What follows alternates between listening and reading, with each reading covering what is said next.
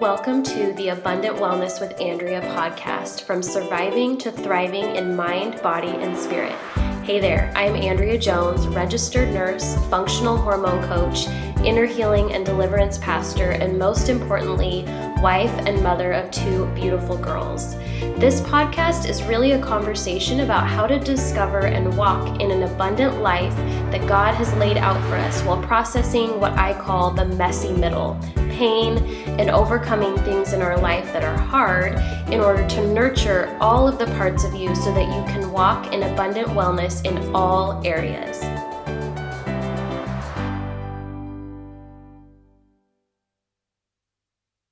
Um, but it doesn't mean it's going to be comfortable either. So, so you talked a little bit about how, you know, how that encounter and like some of those, you know, just really allowing God into the process um really did, you know, got you through to the other side. But what are some practical things for you that helped you to break through like the shame and the the isolation? Because I think, you know, when we're walking through it, it it's hard to see even like what you should be doing like what could i be doing differently you talked a little bit about advocating for yourself um, but what are some practical ways like how do you how do you learn how to build a community of support around you, right? Like, and to get out of the isolation. What are some things that kind of helped you to break through that?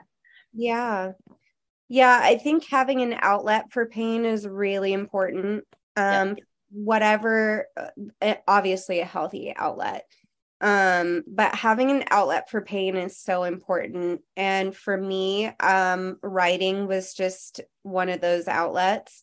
Um, my husband and I originally started a YouTube channel because we couldn't find voices to actually like um voice what the pain felt like, what it the disappointments of the doctor's appointments, the disappointments of not being able to like pay for our treatments, you know, all those right. things. And yes. so that became an outlet for us where we were able to get pain out and give pain a voice and not right. avoid pain, but like, you know, um let it sit at the dining room table. It, it doesn't get to run our household, but it right. has a place at the table, you know, and then that sort of migrated into just because it's so much work, which I'm so thankful for everybody that like manages that kind of stuff right. that makes videos.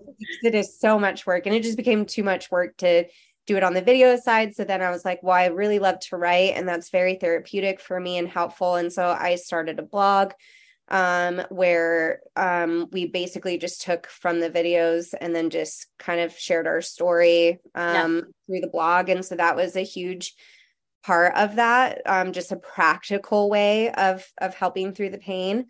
Um, so I think one practical is finding a way to process the pain in a healthy way, whether that's you know some people are athletic so maybe it's you know like having a routine of you know um, movement um, if it's writing if it's you know having um, a specific place in nature like yeah. just somewhere to go to be able to do that i mean i remember a friend who was like do you want to go shoot plates like i'll throw plates up in the air and you can shoot them or you know right. you hit plates with a baseball bat you know right. even those kind of things are therapeutic yeah. you know um, I think practically it's um, like you touch on building a community. So, really getting some core people around you that you can throw SOSs out to and say, This is what I need in this moment. This isn't what I need in this moment. Yes. It's going to require some vulnerability mm-hmm. to be able to mm-hmm. open up your heart to people. Um, but really getting a community of people,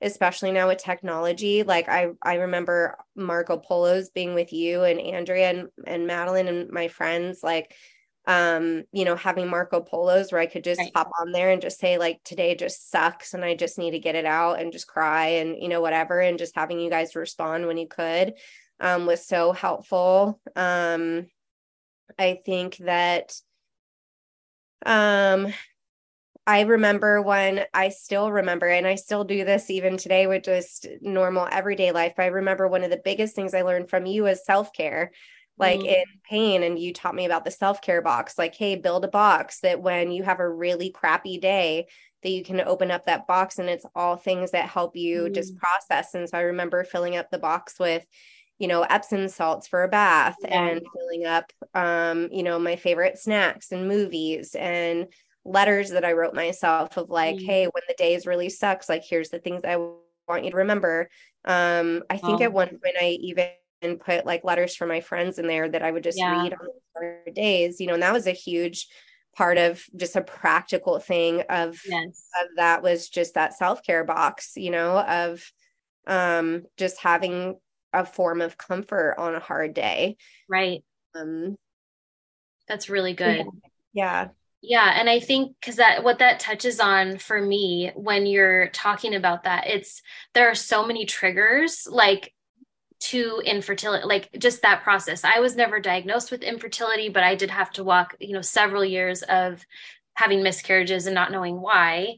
And, you know, triggers of baby showers and celebrations. And, you know, then they have a baby and then they have another baby. And you're like, cool and you're just thrown back into that grief cycle Mhm. and we want to avoid the pain instead of nurturing like ourselves right? And so having that i mean i i think i just well you make me sound really cool because i actually didn't remember that i said that. Um but that is something that i would do. I would literally have a list on my phone of like my bad day list. So like i'm going to go to black rock and i'm going to get myself a coffee and a marshmallow bar because that's like my Mhm. favorite treat right? Um and i'm gonna go like put on my favorite just comfort movie that i can laugh and cry to you know? And phoebe phoebe Buffay from friends always hits the spot. So Always. always a good choice. Yeah. um but but it's learning how to like we can't deprive ourselves in the pain and we want to. Yeah. because there's the shame element of it too right? Where it's like i'm not worthy. I don't feel worthy of love. I don't feel worthy of being sat with in this moment.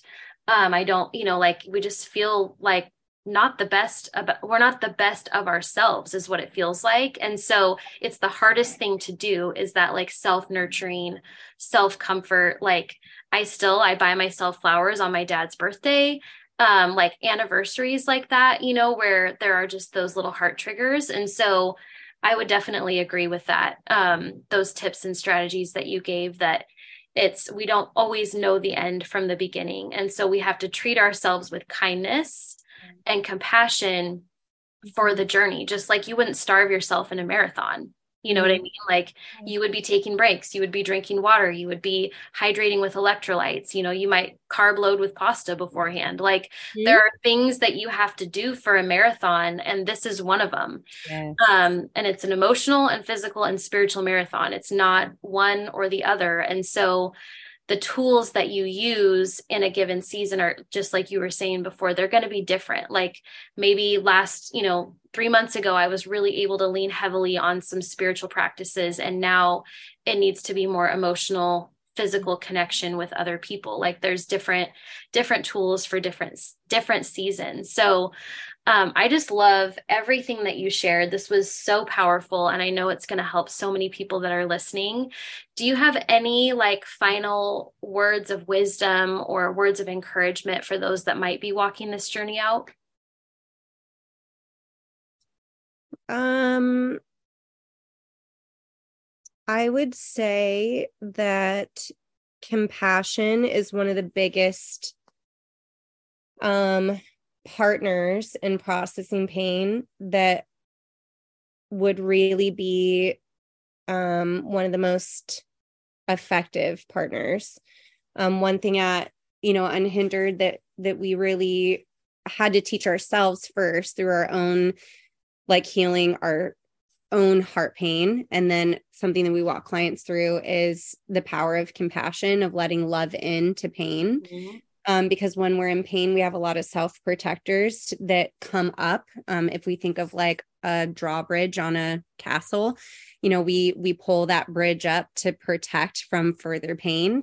But the problem when you have the drawbridge up is that everything that's in stays in and everything that's out can't get in. Yes. Right. and so, whatever amount of love you have or compassion you have in that moment that you pull that drawstring up, that's all you have to help you process. And so, actually, what we need um, in places of pain is is we need love and compassion, um, because judgment will always tell us the what, but compassion tells us the why. yes. Um, judgment will tell us, you know you are in this place of pain and these are the realities that you're facing but compassion will say well why um can't i experience this or or why um meaning like why can't i experience more of love in a place of pain or why can't i have things that i need to help me walk through this or you know so it it helps yeah. us down to the lower levels of ourselves and our hearts mm. and so i would just say um really going on a journey of welcoming compassion mm. for you know um those places where we're sort of conditioned like oh i feel anger the anger is bad you know so right. like i can't feel anger well actually compassion would tell you that anger actually isn't bad anger is actually exposing a need that you have so yes. i feel angry because i feel this mm. and so mm. compassion is actually what helps us get down to what is it that i'm actually feeling what is it that i actually need what is it the anger is telling me oh right. i actually need a boundary here or i need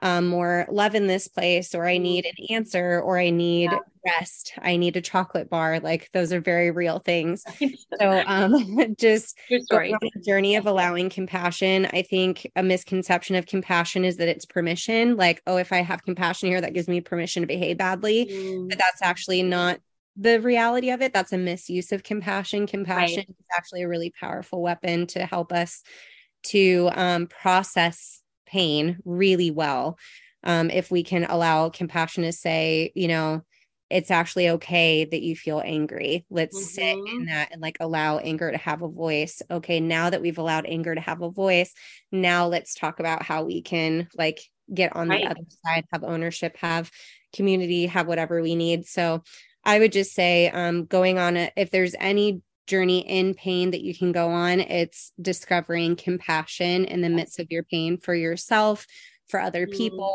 for your journey, for your future, for your mm-hmm. past, for your present. Um, that can just be a really powerful weapon to help you, you know, process through the journey that you're on.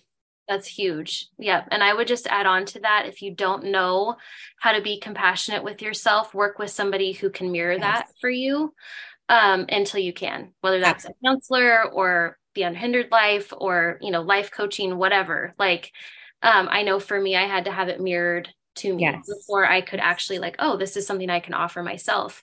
Mm. Um, because we learn to do for ourselves what we see other people do yes. for us. And if we don't have a good model for that, we're it's going to be hard it, it's like there's no resources to draw from. So absolutely. So good, Bree. This was amazing. And I know that it's just gonna it's gonna unlock so much for the listeners. And so would you um if you wouldn't mind just sharing where people can follow you, like on Instagram or um, or your website, I'm going to put it in the show notes too. But I just like them to hear from you. Yeah. So on Instagram, you can find us at The Unhindered Life. And um, we have a website as well called The Unhindered Life. So you can find us at either of those places. Awesome. Amazing. Well, thank you so much for being on today, Bree. This was so powerful. And yeah, I know this is going to bless so many people. Thank you so much. It was such a privilege. Thank you. You're welcome. If you are recognizing patterns of shame in yourself as you're listening to this story and this dialogue, or you're recognizing that, gosh, I have patterns of shame that I just do not know how to break free from, whether that's past choices, current choices, health struggles, etc., then I want to invite you to the Stop the Shame Cycle. This is a three week private Bible study where I'm going to be taking you through the foundations of overcoming shame, walking you through the personal workbook of really how to rewrite your story of shame by encountering God in the process. So you can go ahead and click the link in the show notes and make sure to register for that. You're also going to get access to three weeks of private coaching with me in um, a private platform. So make sure to register for that link in the show notes, and I can't wait for you to get your breakthrough as well. Because this is, for whatever reason, the journey that we're on. And I mm-hmm. can't, you know, I can't exit the train. I tried, it's not working. Tried yeah. to get off that train. Mm-hmm. and it's, I'm just still stuck on it. All the doors are locked. Mm-hmm. So it's, I'm like, well, so then the people that are going to be on the train are going to be the people on the train. And I just mm-hmm. can't you know what I mean? There was a certain grace that kind of like came into that where it was like I don't have to have a filter anymore and yeah. there was some freedom in that um obviously that was not for me that did not equal permission to like emotionally annihilate people or like you know blast people to death but it was more just like I just have to be okay with what I'm able to do and not able to do. But it also kind of forged in me this courage to say things that I probably would have never said, mm-hmm. advocate mm-hmm. for myself Absolutely. in ways that I probably never would. And I know that I watched that in you as well, to where you were able to say, I mean, we we are part of a very prophetic culture yes. and people will come up to you and say things well meaning, right? They're yes. well meaning. Absolutely. Of course. But like we also have to be okay 100% okay with people giving us feedback and saying i'm sorry that doesn't work for me right now. Yes. This is now this is not you know take that to the lord in intercession and don't tell me again because like it, it's hurtful.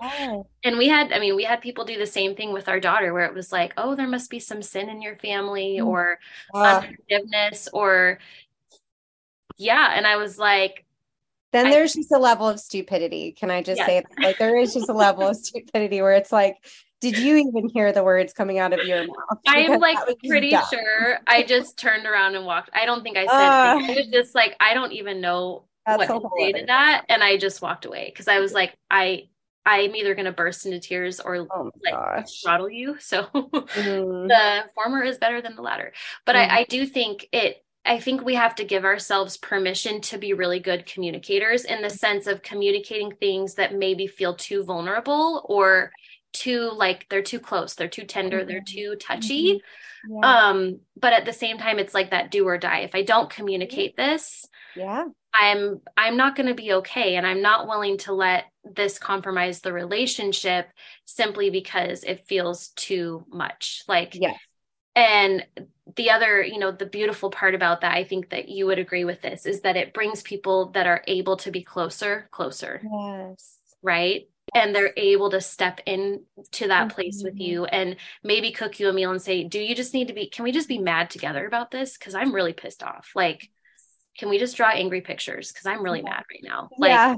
You know what I mean? Like it allows people to come into a place where you need them, but maybe yeah. you don't know how to ask for it. And absolutely. Or even just say, I don't even know what I need. Like, mm-hmm. you just be with me so I don't feel so alone? Like yes, in the yuck in the ugh, yeah, that's you know? huge in itself. There's actually a um a principle that you learn um in our field of you know life coaching and heart coaching and um it, i mean in uh, your field as well where you learn about attunement. And yes. attunement is you know they did a scientific study where they mapped a brain of one person that had nobody walking with them through pain and then simultaneously mapped another brain of a person that had someone walking with them that was not trying to solve their problems. They weren't mm-hmm. capable of fixing it. They were just saying i'm here. I don't know what it looks like. I don't know how to do this. I'm just here with you and the person that didn't have anyone walking with them through pain could not get beyond a certain point in processing pain. The person that had someone walking with them was able to actually walk through oh. the pain and get to the other side. And so there's and so they they coined it attunement. There really is a huge factor of just having someone sit with you in pain that's not trying to fix it, doesn't know what to do. They're yeah. not contributing anything other than taking up space. And that's not like a bad phrase. It's like they're literally just taking up space next to you to say, like, I'm just not going to let you do this alone. Right. And um, scientifically, even just in our bodies, if we just have someone there that's just like, I'm with you in this. Yeah. I'm walking it out. I don't know how either, but like I'm grabbing your hand and I'm not letting go. Even just having attunement will help you get through the process of pain. And you know the process can be short or long. It can be yeah. up and down. It can be bumpy or smooth. But um, having attunement having people attuned that are just there in it to win it will just by proxy get you through that process of pain and so right. um, there's a huge value in just having people, which does require some transparency and vulnerability to say, like, this is where I'm at in my place of pain. and sometimes you will know what you need and sometimes you won't know what you need right um, but i'm so grateful for the all weather friends that stuck with me through all of the ups and downs of pain because i really believe that that in itself was a huge factor as to why i could get to the other side of all of the nuances of pain in that process is because i just had people who were committed to like i'm in it in the dark and i'm in it in the light and you right. know we're in it right exactly and um it does i mean it changes everything right and it's it's the way that god wired us for yeah. community and i think that's part of you know if we're going to talk about like the spiritual aspect of this right which is that if the enemy had one strategy to use when mm-hmm. people are walking through this it would be isolation Absolutely. because he knows that we cannot heal yep. in isolation like yeah. i'm not saying you can't encounter god on your own and get like that's not what i'm saying but i'm saying there is a measure of healing we can get on our own and then there's a measure a greater measure of healing that we get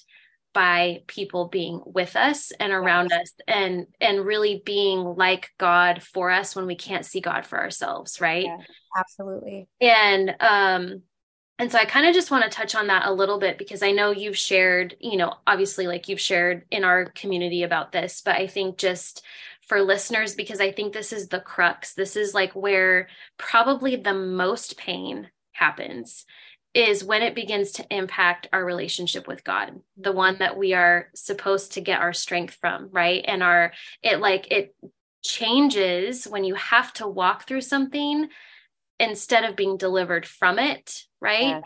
Yes. It changes something in our perception about God. And um so I would just love for you to share a little bit if you're comfortable with it um how shame began to change your like because there was a fight there for a while of that like I want to stay connected to God, but I'm really kind of mad right now and I'm disillusioned and I'm hurt and I'm disappointed and like all of those things. So, can you tell us a little bit about what that shame kind of looked and felt like and how that impacted that part of your relationship?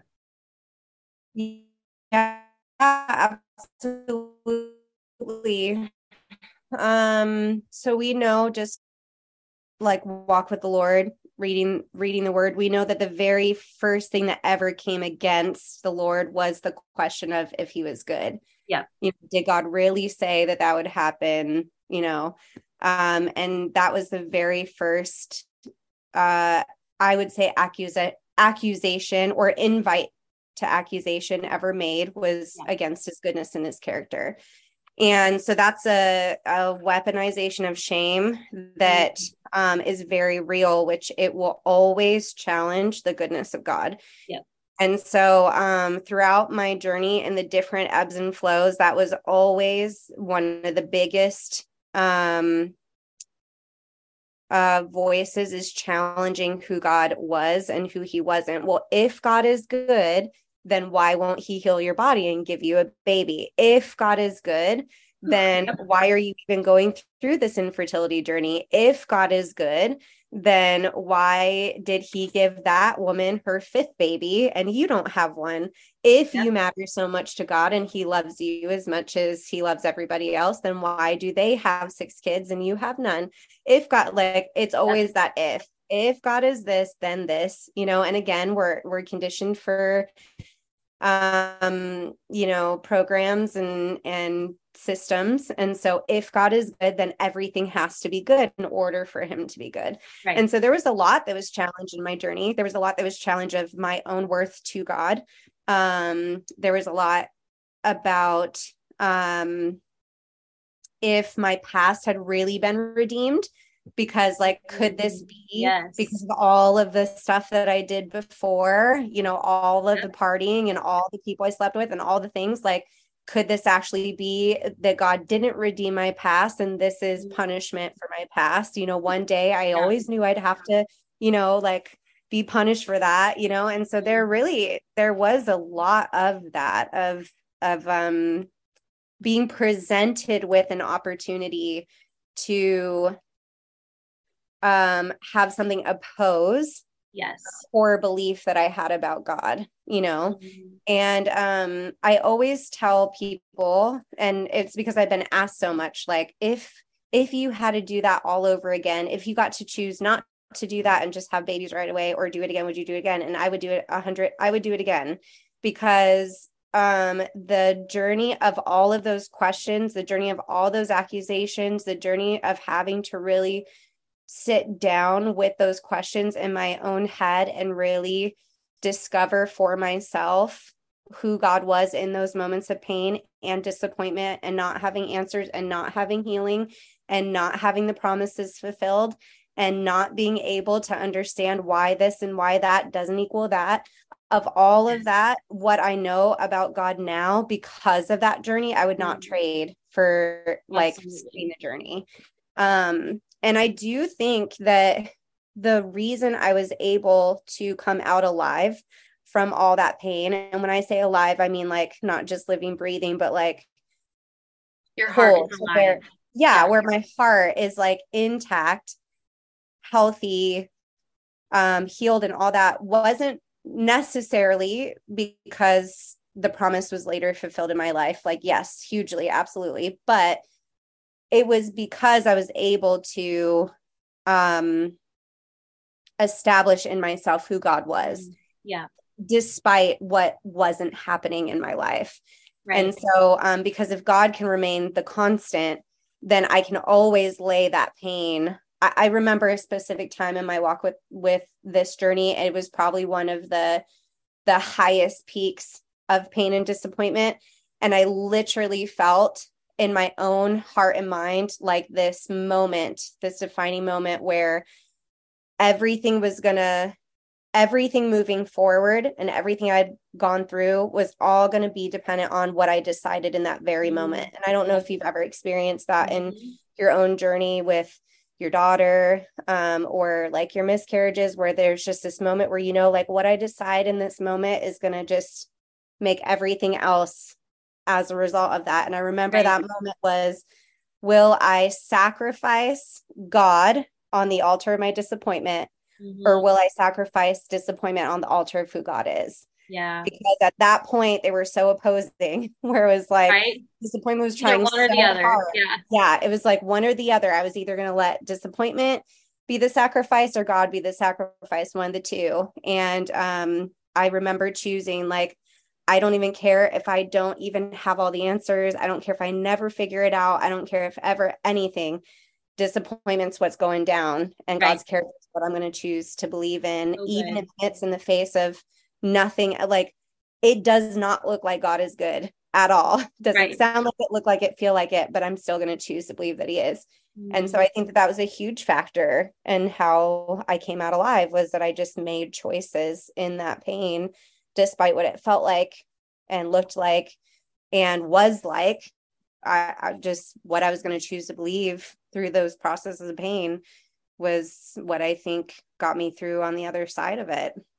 Absolutely. And I it's that, you know, I I just want to like add to that because I think sometimes when we hear like, oh, just choose, you know, just choose that like it it was not it was a sacrifice, right? Because you're laying down the right yes. to something. Yes. But it's also it's not it's not either or it's it was you saying i'm going to give you my disappointment yes. i'm going to let you take my hand yes. through the disappointment right and i think when we begin to grasp that like with god that he's not he's not opposing us right it's it's a choice to invite him in mm-hmm. to what we're experiencing he's always going to get us through yeah